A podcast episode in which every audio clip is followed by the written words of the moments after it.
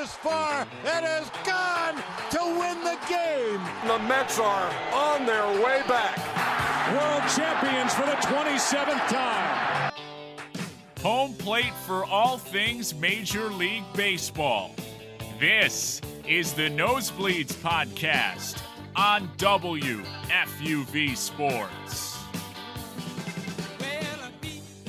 Welcome into the Nosebleeds podcast on WFUV Sports. I'm Ryan Gregoire, joined with two of my close friends, two Red Sox fans as well, and Jack Roach and Thomas Quigley.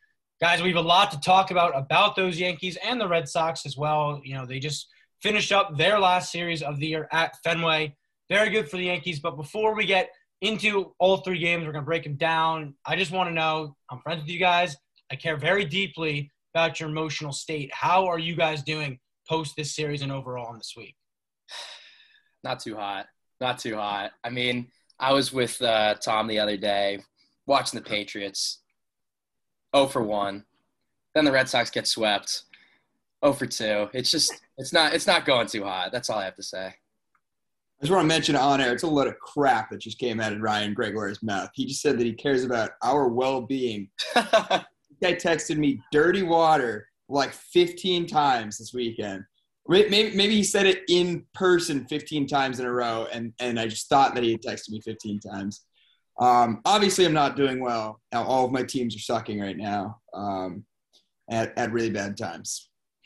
Yeah, I think my my reaction time to after the final out and texting you was like 0.001 seconds. Mm. I had it queued up. I had to get it ready to go. You did. I'm sure you didn't want to send it too early too, because oh, it would have came. Yeah. Oh, I mean, I was thinking about sending you a text, being like, "Oh, dirty water." Nope. Giancarlo had to. Uh, whatever. We're gonna get into it. Yeah. Um. So so let's start off in game one because I think game three, obviously fresh on our mind. A lot of crazy stuff happened, but we should unpack the first game, first two specifically. And game one was an ace off. It, at least it was supposed to be. Um, you know, maybe Chris Sale is the ace, but this year Nate Eovaldi has been outstanding all year. So he's like, you know, whatever. I said ace off. You could argue that if you want, but this is one. I think the Red Sox came in winning seven straight. Um, Yankees coming off a sweep of the Rangers, but before that, I've been playing terrible baseball.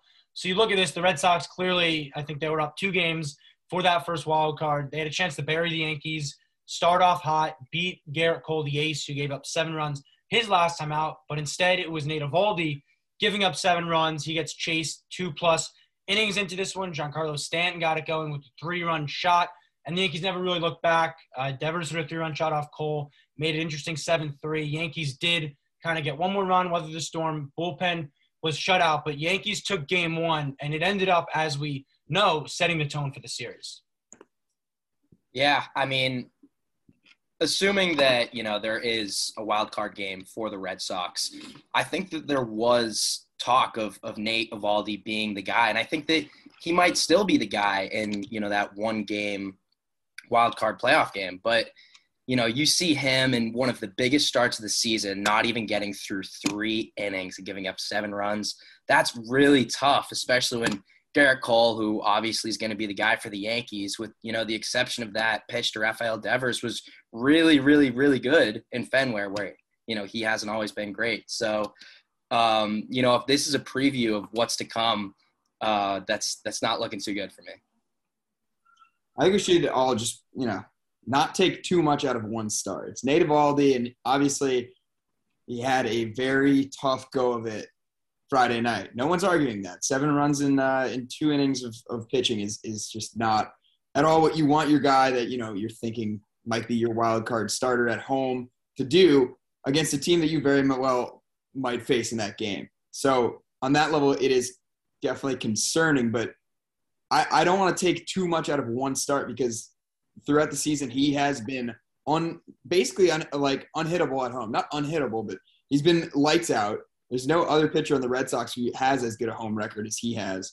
And I don't know. One once bad start at Fenway shouldn't necessarily be an indictment on his entire season or on you know the the ability that he has to potentially earn that start at home if we even get it now. Who knows? Um, but if you if you'd like to recall uh, Gerrit Cole had a few bad starts. Maybe, maybe it's just that one Sunday afternoon start at Fenway in which he looked absolutely terrible. That was right after they changed the the uh, sticky stuff rule regulations. I was Uh, at that game in Boston. Roach was there. You saw it firsthand. He did not look so hot that game. He looked pretty hot Friday night. So these things can change. One start can be different. I know uh, he's he's had a much hotter second half of the season. Cole has, and Eovaldi has kind of just been consistently good at home, except for this past start. I still think I would rather have Chris Sale on the mound in the wild card spot.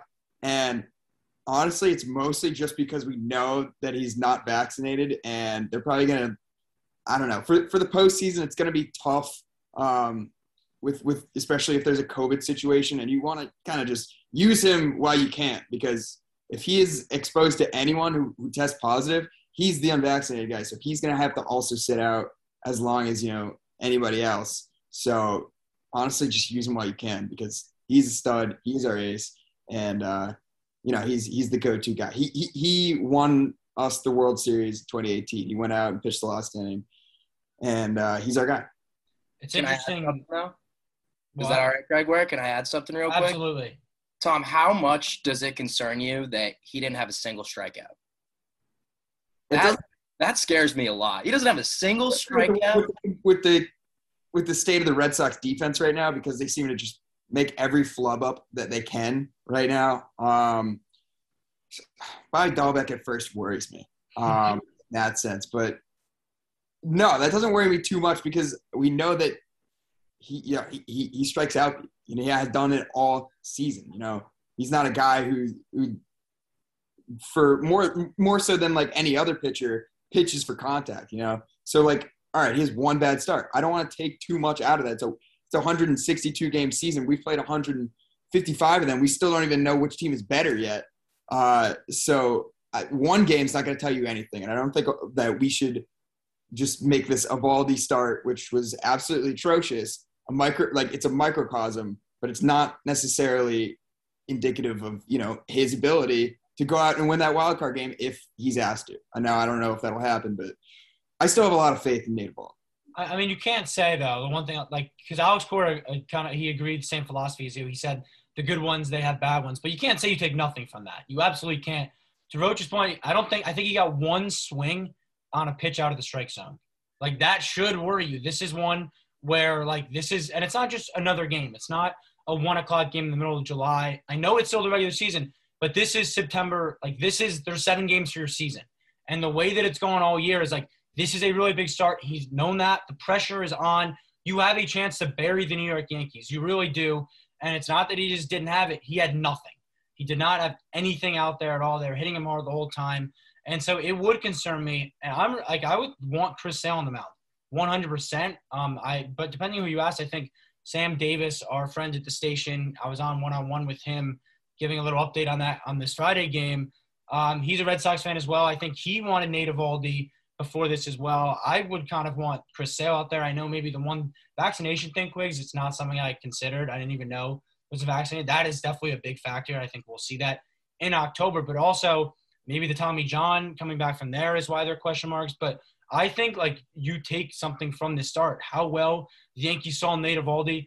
Um, I think maybe it's kind of telling the Red Sox didn't pitch Chris Sale in the series. You know, like with all the off days and everything like that, could they have looked down the line and manipulated their schedule to get Chris Sale in the series? Yes, for sure. Yankees did it with Gerrit Cole. Yankees have manipulated it like months in advance, giving weird days here and there. I think the Red Sox could have done the same if maybe you know they weren't trying to hide him, something like that, because Yankees haven't seen him in two years when he was not very good. So maybe that's why um, Chris didn't go in the series, and maybe they are looking for him in the wild card game. I'm not sure, but I would definitely be at least a little concerned from Nate Eovaldi from this start. We can't forget that Nate Eovaldi was an absolute postseason horse just three years ago. I just want to put that out there. It's you not also you also just said that Never Chris Sale won in the World Series. what? You also just said Chris Sale won in the World Series, though. No, I mean like literally won the like he was the last he he struck out uh Manny Machado to win the World Series, is what I'm saying. But Nate Eovaldi was just as much of a big factor in that. He he pitched nine innings in an 18 inning game that they eventually lost, but That was the know- only one they lost. By the that, way. that- but that was probably the, the biggest momentum uh, switch that happened in that World Series. Is just that he went out and just shoved for nine innings. So he- he's not like a guy who's never seen postseason action and is just like finally like seeing an important game and is completely like losing his wits about him. He's not. It's just a bad start. And yeah, it's it's unsettling because the wild card is just one game, and it very well could just be Red Sox Yankees in that same situation at Fenway. Could be in Yankee Stadium, and you know it's a little unnerving, but I'm not going to completely lose faith in the guy. Yeah, well, here's the one thing with the conversation we're having. If they have more starts like he just had, it won't be a conversation because they won't be in the playoffs. I think that's the big thing where you just need to pitch better to give yourself a chance in that conversation. Uh, we can move along to game two because I think, you know, game one was decided pretty early. I think it's fair to say.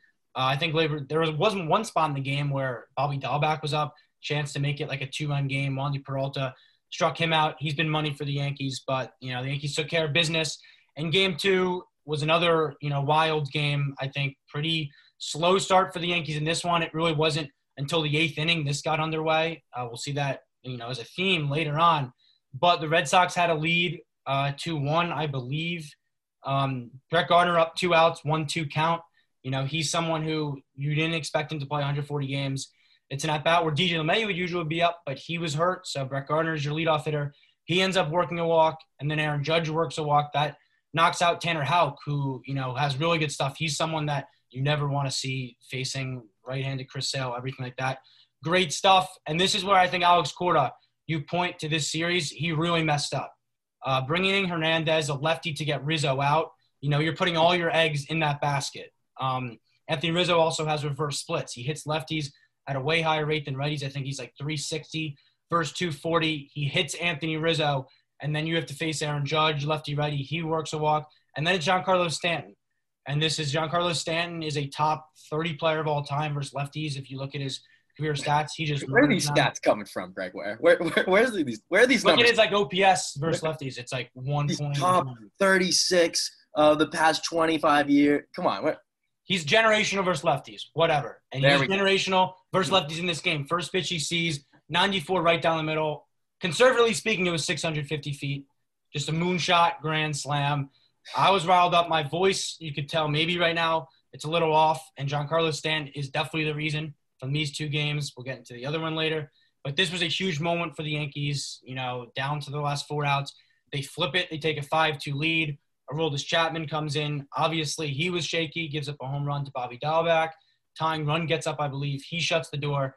That's when I texted Quiggs right away, dirty water. I had to hold on for that one. Um, but the Yankees took game two. It seemed like, you know, it, it seemed like the Red Sox were going to kind of weather this and we'd go into Sunday night, 1 1 chance for the Yankees to tie it up. But I kind of think that's on Alex Cora to bring in Hernandez there. I'd keep in Houck.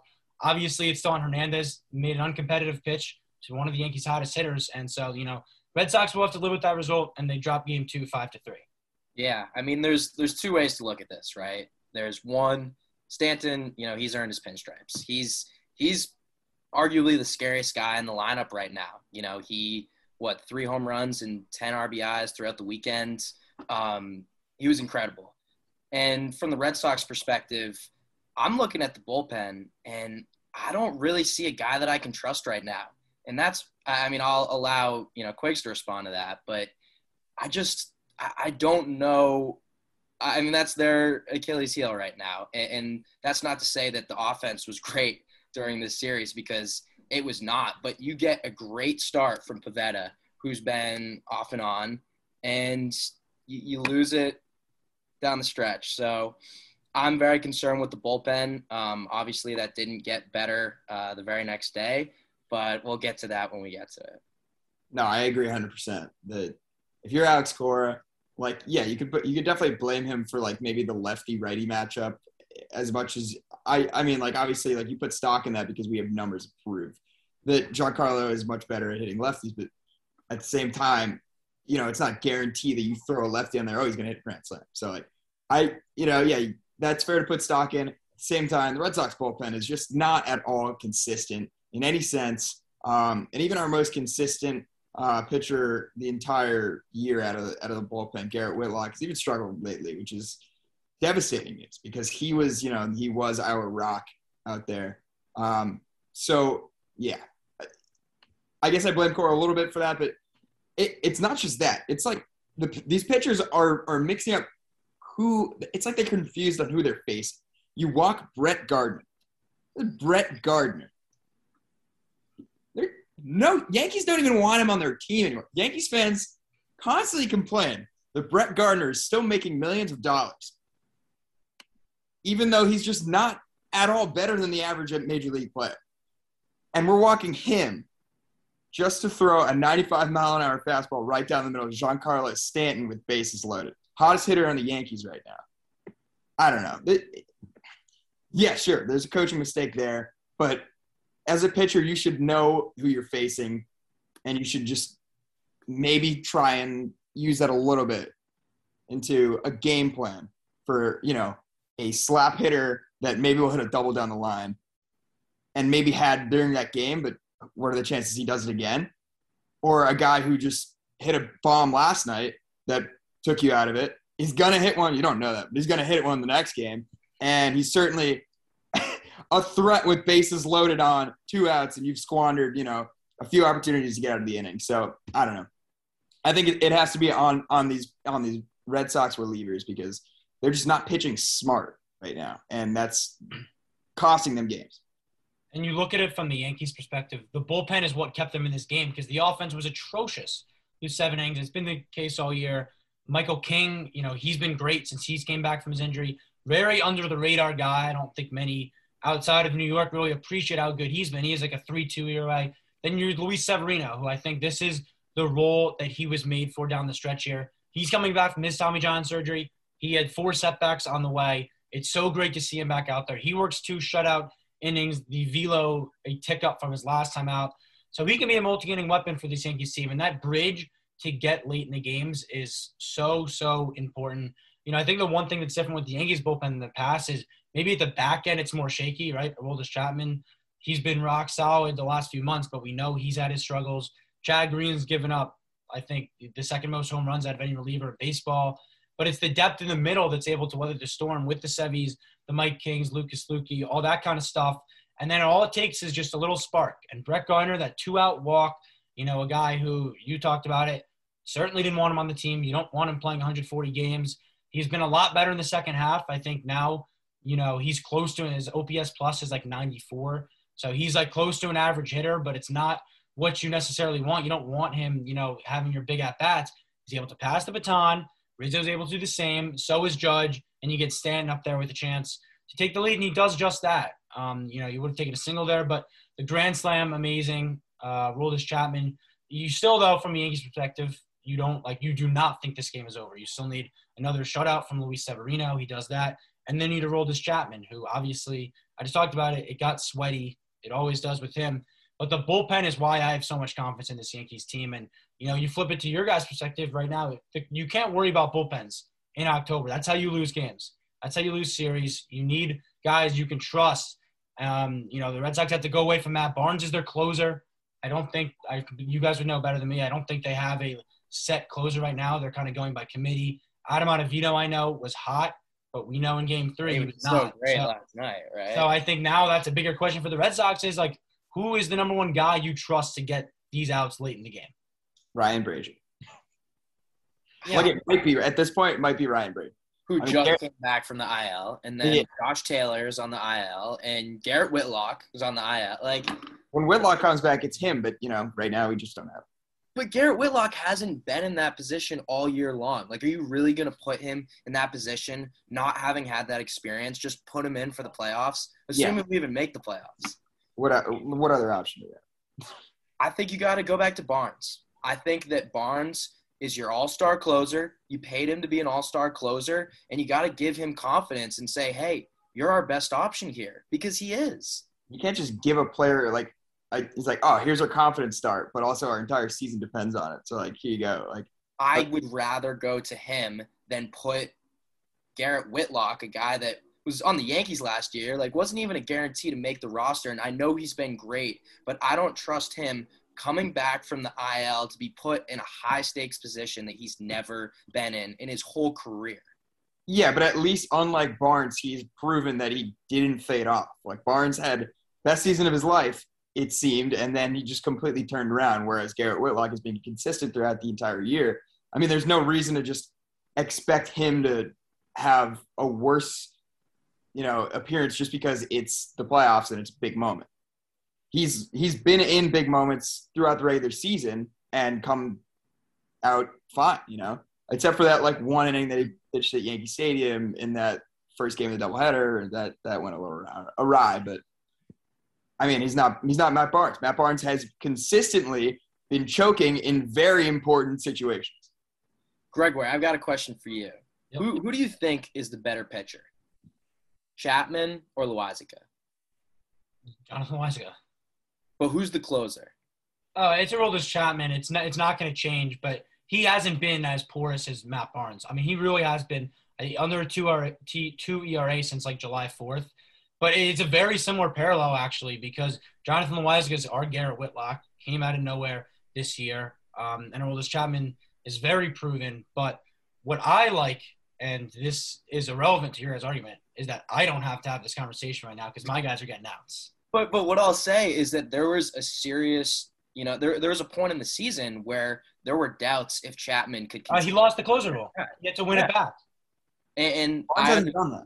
there's not enough time, right? There's not enough time to. There won't be, and so that's just you know we'll try it out next season again, I guess, because we just signed him to a long extension. But like, you can't just make you can't just like experiment with people's confidence in the postseason.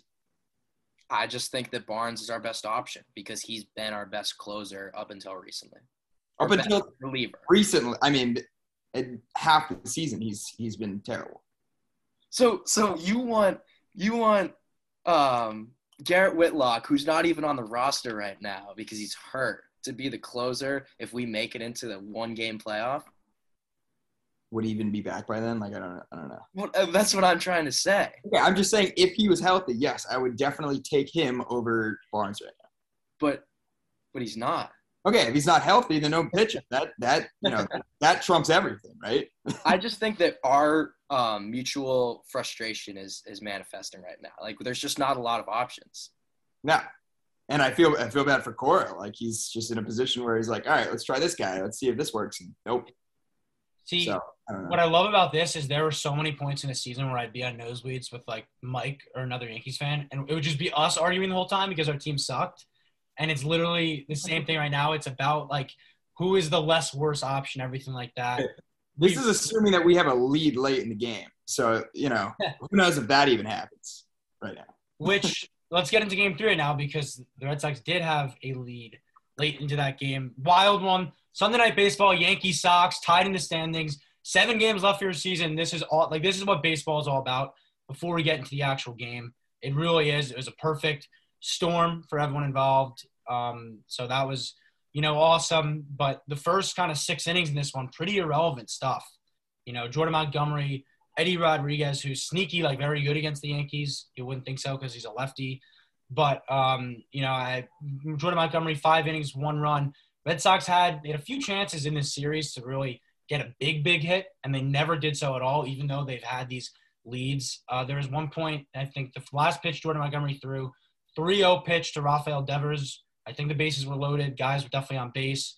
Flies out to the track. You know, it looked like he just got under it, maybe, probably going to Yankee Stadium. But it's moments like that where you look back where runs came at the most premium they can come. I mean, they came off we'll get into it. Some some big mistakes. That's a chance where you can just blow it open. The Red Sox did not do so. Um, you know, the Yankees they took a two-one lead going into the seventh. I think they they had the bases loaded, no out, so they had you know their own chance. Blow it open, double play by Urshela. DJ LeMahieu had a base hit. He made it two-one.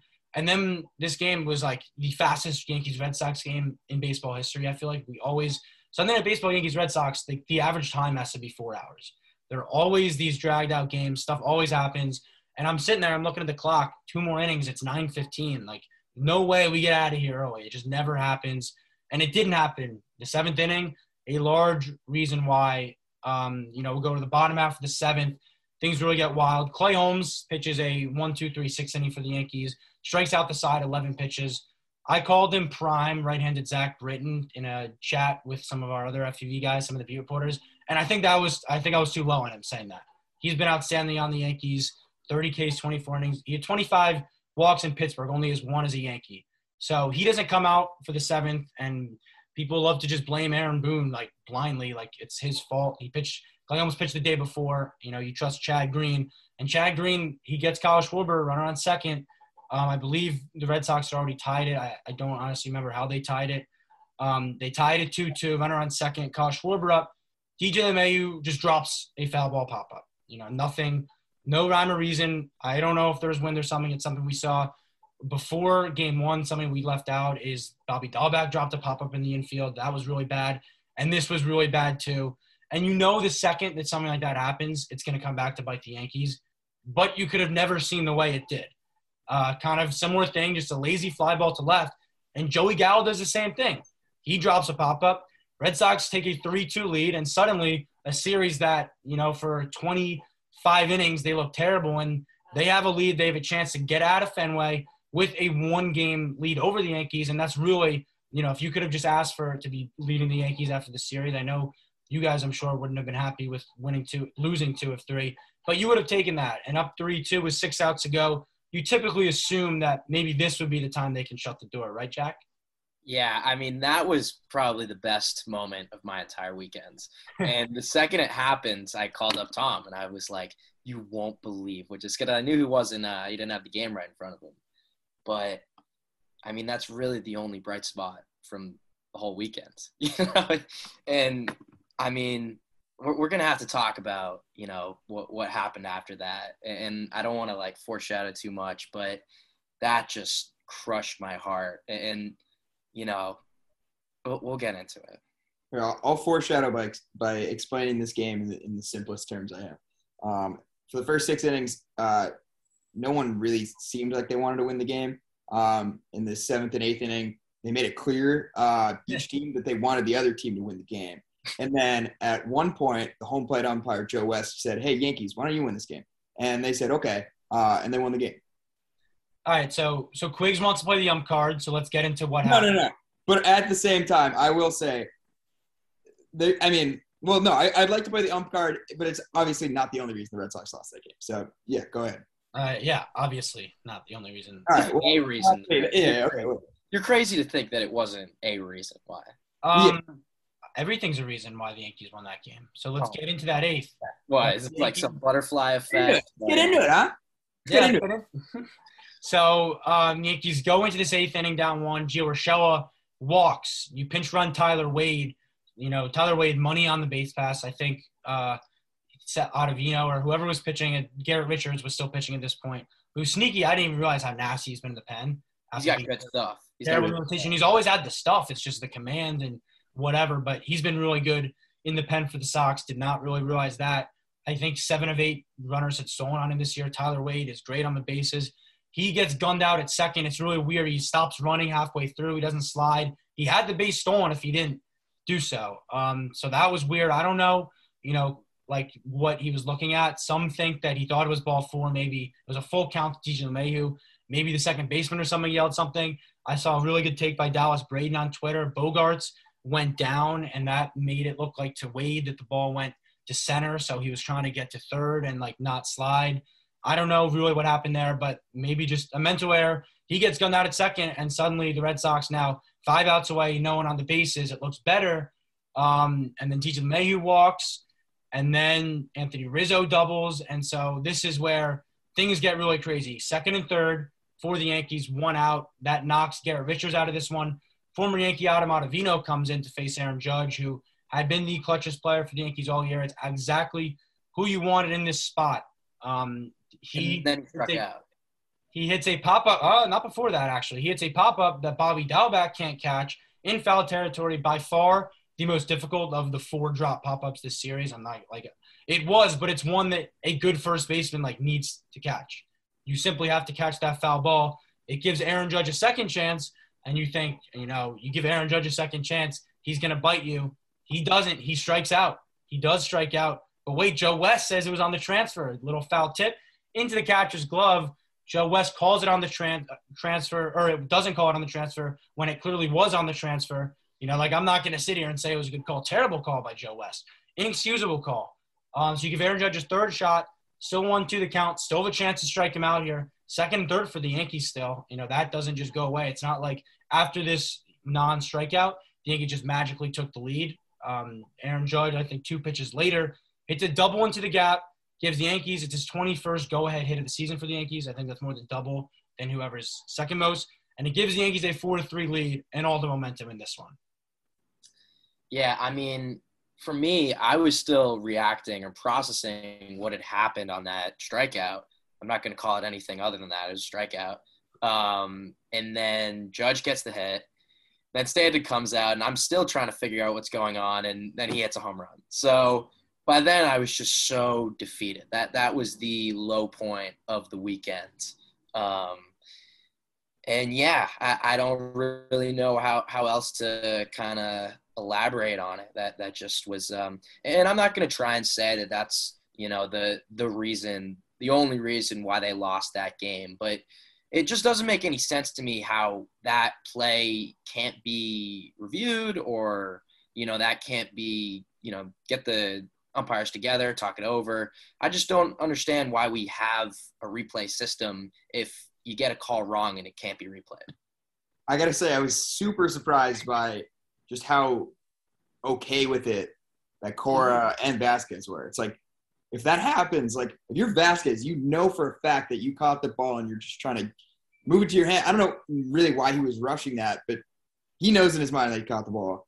I'm sure Cora was didn't think, oh, okay, let's you know, like this is fine, like, but he acted that way, and neither of them asked like Joe West to say, hey, maybe you all umps get together and discuss this just a little bit, um, without just going with what this one guy who's notorious for making terrible calls um, just says, you know, because he's behind the plate and he saw the ball come out. Uh, so that was weird, and I don't want to say that it. Yeah, obviously it's not the it's not the reason why they lost the game because you know if the Yankees hadn't handed the game to them the inning before, you know they're still down a run. So it was they were gifted that opportunity that they were up two one at the or three two at the time, um, but that changes everything. And to say that Giancarlo Stanton would still hit a home run um, if Aaron Judge had struck out, which he did, uh, is like okay, he might have, but it doesn't just happen, you know, regardless of what happened before it. You know, there's a certain butterfly effect that you have to apply to this game because if Aaron Judge strikes out right there, all right, now you got two outs, man, on second and third. There's no momentum in the Yankees dugout other than the fact that you got two men on base, but then you know one of your best hitters failed to get the runs in. And all right, you got Stanton up, and he's been hot. He's had the you know two big homers in the last two games. There's no saying he'll do that again. There's just another level of you know confidence that you have in your team when you're up a run than when you're down a run. You might not be you know swinging out of your like head as much as you would be if you were down. You know, you're not chasing, so you can be a little more relaxed at the plate. And I don't know. I think that, that there are a few factors to suggest that this wouldn't necessarily have been an you know an unpreventable future um, if he had actually struck out, if he had actually been called out at the plate. Um, I don't know if I've lost you on this yet, but I, what I'm trying to say is there's no telling that Stanton still hits that home run. So yes, that play really does change the game entirely. And while it's not the sole reason that the Red Sox lost, it is probably the most glaring reason. It's funny my- how just neither of you like you didn't bring up Bobby Dalbec dropping the pop up. Okay, and well, no, no, I'll, I'll bring that up too because I don't really trust him defensively anymore because he has to catch that ball. You said every good first baseman should catch that ball. Every first baseman that's starting in the MLB should be able to catch that ball. You can't be like afraid of where you are in space and time if you're a first baseman in any in, at any field. Obviously, you have you know smaller foul territory at, Fenway because it's an older park, but at the same time, you play there 80 games a year. You should know the general ge- like geometry of the field, and you should be able to make that play. And he didn't, and that's a huge worry for me, honestly. You know, having him at first base in the playoffs at home because you know you have to be able to navigate out there, and if you don't, things like that happen, and a game spirals out of control, and Joe West makes a bad call, and you lose the game. So But- yes, definitely some blame to Dalbec on that. I'm upset about that independently from this play I, because I mean, yeah, that's fair too. because he struck out. Like it's the third. It's that's the out. It's I mean that is such BS. I, I don't know. What, what are we allowed to say here, Gregoire? Can I say BS? You could say whatever you want. That's BS, man. That is such BS. I can't stand that. And you know what? You know what? That very well could have been Joe West's last appearance at Fenway Park because he's retiring at the end of the season. And that would be the perfect send off for Joe West by just absolutely botching that call. And you know what? The Sox were terrible in this series. And last night we were, you know, the three of us were texting about it, and I was still, you know, riding a hot wave. I still thought that, you know, I was trashing the Yankees. I, I was talking about how they're good sometimes, bad sometimes, and they're you know about to ride uh, a cold streak. But man, I'm just really frustrated with this Red Sox team. I'm frustrated with the weekend, and you know what? I still think that, and you know, we can we can look ahead for the rest of the season right now because there's six games left for both these teams. Um, and the Red Sox have a really easy schedule. They're playing the bottom feeders in the AL and NL East, which is great because they're probably going to make the playoffs. But they're just not a World Series team. They they haven't come up in any of these three games, which is you know arguably the three biggest games of the, the year. I mean, if these weren't the three biggest games of the year, when were they? I don't know. I don't know. And they're they're gonna make. I think they're gonna make the playoffs. I think ESPN's got them at like 87% chance making the playoffs. I think they've got the Yankees at 80%. Um, but I just don't think that they're a World Series caliber team. And I'll also say I don't think the Yankees are a World Series caliber team, but we can get into that. Yeah, I mean, I, I still have to. First off, I think it was 97% even before this series, so it's Joe. Screw screw the percentages. Throw those out the window. He's at like a 20% chance in July. Red Sox have like a 70% chance of winning the division. Yeah, come on, that's disingenuous. That's disingenuous because there's so much season left in July. We got six games left. Like you can look at every single so one of these games. These are the percentages that I care about. You win the games, you're in the playoffs. Oh my god! Don't throw me. If the Yankees just win the games, they're in the playoffs. There's no like what eighty percent chance they win their games. Just win your games. I, I don't. I, I literally never understand how before the season in every sport it's always like, oh my god, the Knicks made the playoffs. They only had an eight percent chance. Like no, this they were zero and zero to start the year.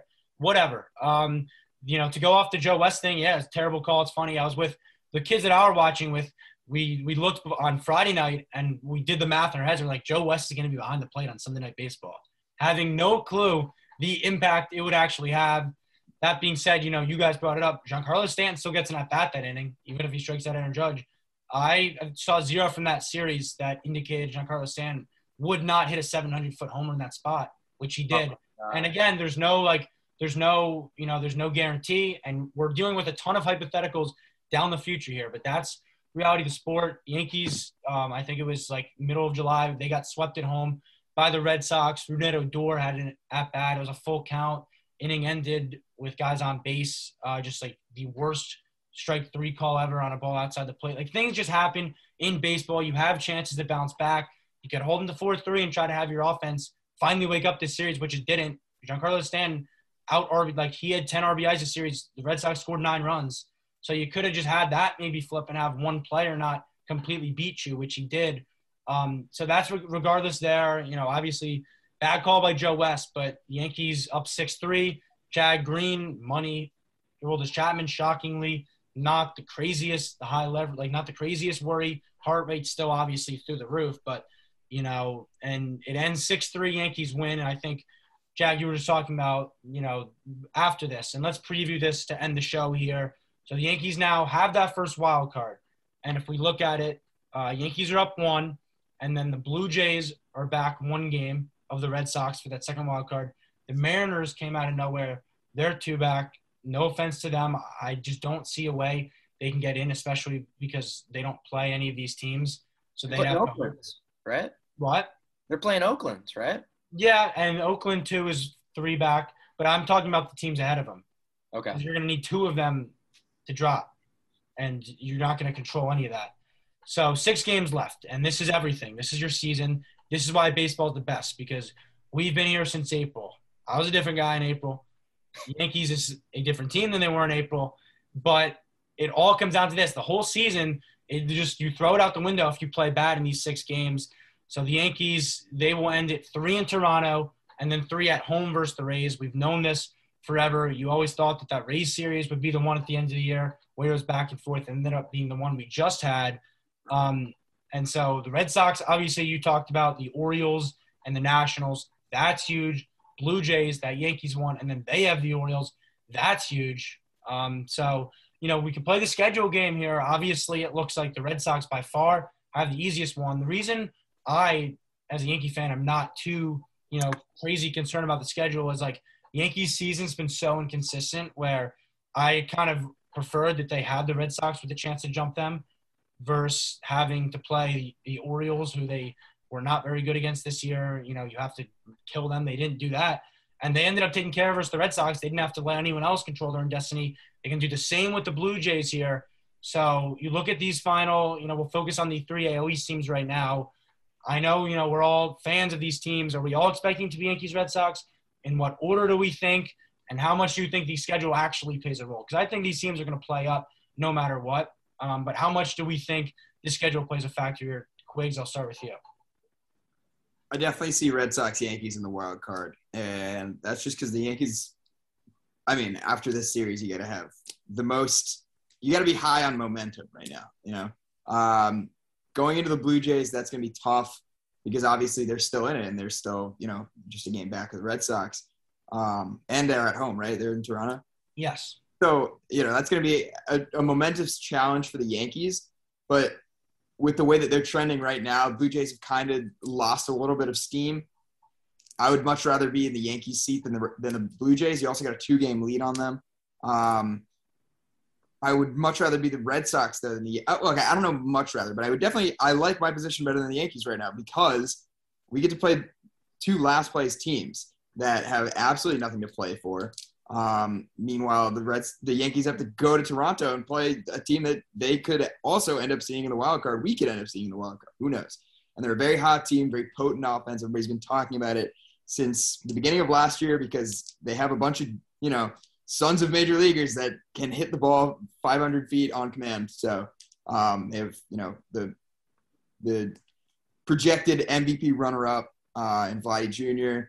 and you know, projected Cy Young winner potentially in, a, in Robbie Ray. They're a scary team. Uh, I don't know if they'll see Ray in this upcoming season or in this upcoming series, but that's gonna be a tough one. The Rays against the Yankees, I kind of like the Yankees in that series because the Rays have already secured the division. Um, they might be trying to vie for the top seed, but if you're the Rays, do you really want to play uh, an AL wildcard team? I know that they're, you know, we're, we're complaining about them because we're fans of the teams and we think they're wildly inconsistent. But at the same time, of any wild card team, you probably wouldn't want to play either of these teams because they are, you know, they can win any game. Um, and in a in a uh, in an ALDS, you know, that's a short series. You, you, you get one of these teams while they're hot. That's that's bad news for the Rays. So maybe they want would rather play the White Sox. I don't know if they would actively tank in order to do that. Um, but what I'm saying is they have a lot less on the line. So they probably won't try to win those games as hard as you know the Yankees will. Um, Red Sox have such an easy schedule. Orioles, we actually know how to beat them, so I'm not worried about that. Uh, Nationals, so a little scared of Juan Soto, but you know they they, picked Juan they got rid of Soto twelve times. pretty much everyone else on that team that you know is of note, and we have one of them now. We got Kyle Schwarber, and you know hopefully he shows up in his uh, his return to his you know very short stay uh, in DC. But I would rather be the Red Sox right now than the Yankees, and I would definitely not want to be the Blue Jays right now because you have to go up against a hot Yankees team. And you get the Orioles, so that's kind of nice, but you're still two games back of the Yankees, game back of the Red Sox, and it's a scary time to be a Blue Jays fan. Yeah, I hadn't even considered the fact that Juan Soto is smack dab in the middle of an MVP race right now. Like, I, I think if the season ended, I don't think it'd be crazy to say that he's the MVP. He- He's a finalist. I, I don't know if he. Sorry to cut you off because it's. I, I was gonna bring it up. Like he's going to be in the top three. He's going to be on that MLB Network graphic, and that would just make me scared if I was a Red Sox fan. And I think if the season honestly was like two more weeks, he would win it. He's just had an absurd second half, and so that's like like obviously it's the Nationals, but yeah, a guy like Juan Soto, Jack, he's going to be in the MVP conversation at the worst. Yeah, one player could change that game or can change any game or series. We saw that with Giancarlo Yeah. Stanton. By the way, at the All Star break, he was my pick to win MVP. Just saying. Just saying. We can go. We can go back to one on one. I, I need to see that archive. I do. I'll find it. I'll find it. Um, but even with that said, I think that that's a much better matchup, even to a you know Rays team that's already you know locked up their um, their playoff berth. You know, they're even them resting is one of the best teams in the league. Um, Red Sox have the tiebreaker on the Yankees, and I, I mean, I know the Yankees are hot, but I don't see them sweeping the Rays. And you know what? I said I don't see them sweeping the Red Sox, and then they did. Um, but even if they did, then that just means that Boston's going to play the wild card game in New York. Um, so regardless of where it is, I do see um, my Red Sox playing your Yankees. And you know, if, if you're still confident in your team, I'd like to make a little wager. Um, if they end up do playing in the wild card game the day after, you know, Red Sox or Yankees, whichever one wins, I either wear a Yankees hat for a day if the Yankees win, or you have to wear a Red Sox hat for a day if they win. We could, we could also get Wolves in on this and just say, hey, put us together again for nosebleeds right after wild card. That would be. Or wear them on that would be insane. All right, that's that's money too. Yeah. Um, I'm I'm all in on that bet. You know, you were gracious enough if you're watching on YouTube, whatever. This hat I'm wearing is because of my good friend Jack Roach. He was covering the Yankees game, and he was very nice. It was a promotional giveaway, Yankees camo hat. He texted me. He's like, "Do you have a Yankees camo?" I was like, "I've always wanted one. I haven't." And he says, "Now you have one." So I was very grateful for my friend Jack for getting me this hat, and I'd want nothing more than for you to wear it for a day. I would want that. nothing more than for you to wear this for a day. So I'll take that. Um, 100%. I do think it'll be Yankees Red Sox. I think the stars just align too much. The Blue Jays, you talked about it, Quigs, they just split four against the Twins. You needed to win all four of those because you're playing the Yankees next. And the Yankees just took care of business in Fenway against the Red Sox, which is ultra more impressive than what Blue Jays did. The Blue Jays just seem like they're a year too early. They just don't have that experience. You do look at this upcoming series, just to preview it quickly, they, they did stack the rotation kind of a bit. Hyun Jin Ryu in game one, who the Yankees have hit in the past, and then it's Jose Berrios, and then it's Robbie Ray. So they really they went for it there. Um, They're gonna win at least one of those games. Yeah, I mean, I, I didn't think the Yankees would sweep the Red Sox, and they did just that. So like, I'm not gonna count anything out on the Yankees. They've been too weird, too hard to figure out this year to really get a grasp. So I, I'll take the bet. I do think that will happen. Yankees, Red Sox, and I'm just curious from your guys' perspective, and it's it's interesting just being one game back it can change so quickly. But you you obviously you know you expect to take care of things versus the Orioles. Is there any scenario where you could see yourself rooting for the Yankees in any of these games to try to lock up a playoff spot? 'Cause, I mean, it's going to be, and I know you put your pride, your Boston pride, everything over a lot. But if it can get your team into the playoffs, say you split the first two versus the Orioles, do you root for the Yankees to take care of business? You know, that third game versus the Blue Jays, because you'd be tied with them. Like, it's an interesting conversation, I think, and one that I know you're shaking your head, Quigs, but I think it's something you have to at least 1% consider in the back of your mind. I You're would. gonna have to face one of these teams. I mean, I don't know. I'm not necessarily more scared of the Yankees and the Blue Jays, or or vice versa. So I'm gonna root against the Yankees. What I'll say is you got to make the playoffs. You know, you got to make the playoffs. I agree. I, I would, if it was flipped, I would root for the Red Sox. I'm also, I am more concerned about the Blue Jays. than In this Red Sox. situation, you're saying Yankees are up two games in the Red Sox, with just the last game of the of this first upcoming series left. Yes. Well, no, yeah, yeah, yeah. So they'd be two games, yes. and I would root for the Yankees. You're tied with the Blue Jays in the standings for the second wild card. I mean, yeah, I. That's tough. That's I don't tough. want to do the math. I don't want to do the math here.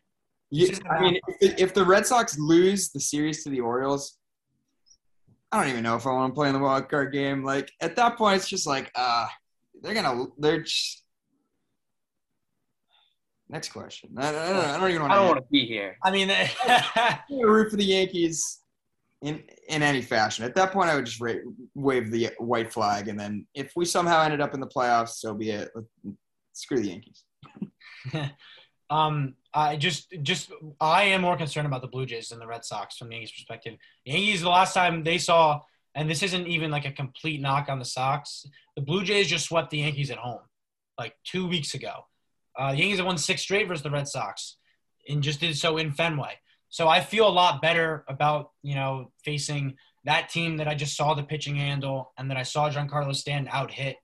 than I do the Blue Jays, who are just a machine. And they're all these teams, though. I think they Jack made this point. Like you don't feel great about you know their long term expectations, their postseason outlook, but they are so inconsistent. They could be so scary, so red hot, and then just falter like that. It's really hard to get a read. But the beauty of this sport is just that we have six games, and that's going to really decide everything. And you know, you can play the schedule game, but I just think when you look at these teams, they've they've done too much this year to just be able to look at the schedule and say that's why I'm picking this team. And that's that's really where I stand on this at the end of the day.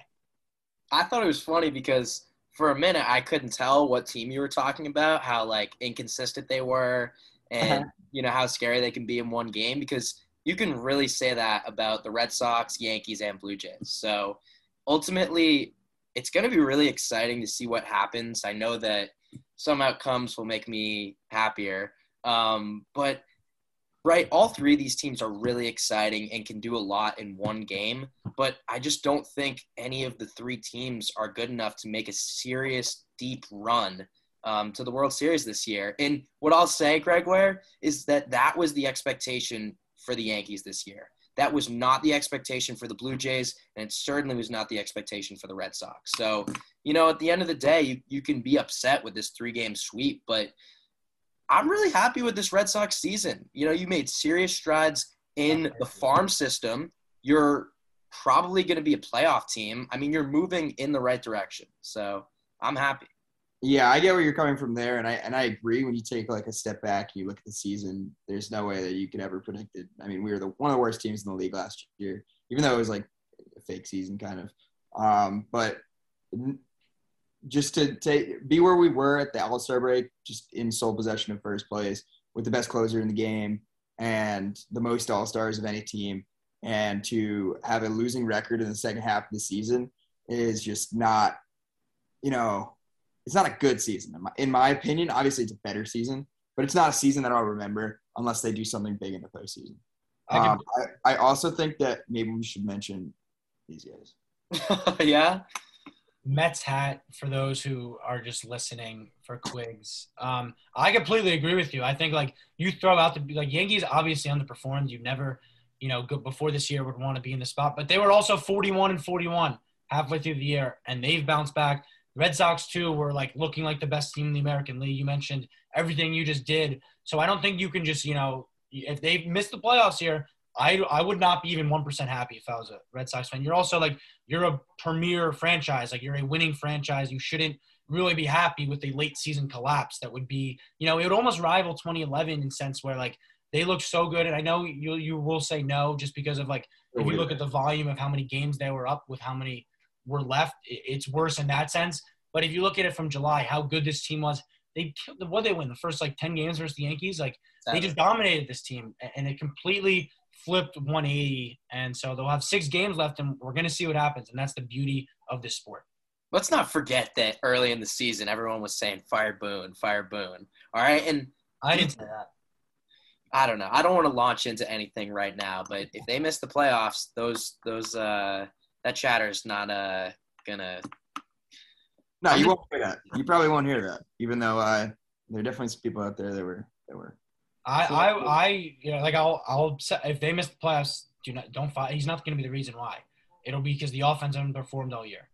Um, so that's exactly where I stand on that. And I think, guys, I think we're just about done here. So next week, who knows what we are looking at? We're going to be previewing all the playoffs. I know we just actually maybe we should touch on this, touch up on the Mets because this is WFUV podcast, but they're just irrelevant right now. Officially eliminated from the playoffs, contention this week, um, 90 days in first place, and they're not even playing for something with a week and a half left of the season. You know, they're more bigger, bigger picture and bigger outlook and questions in the off season, but we are our team's in the middle of a pennant race, and so that's exactly what we're going to be kind of focusing and covering. So a week from now, this show, this you know atmosphere could be so different. It could be you guys leading the show with the good energy, and me with my head down, depressed because wearing this hat on the pod. How about that? Wearing the hat on the podcast. Now that that would really up the stakes.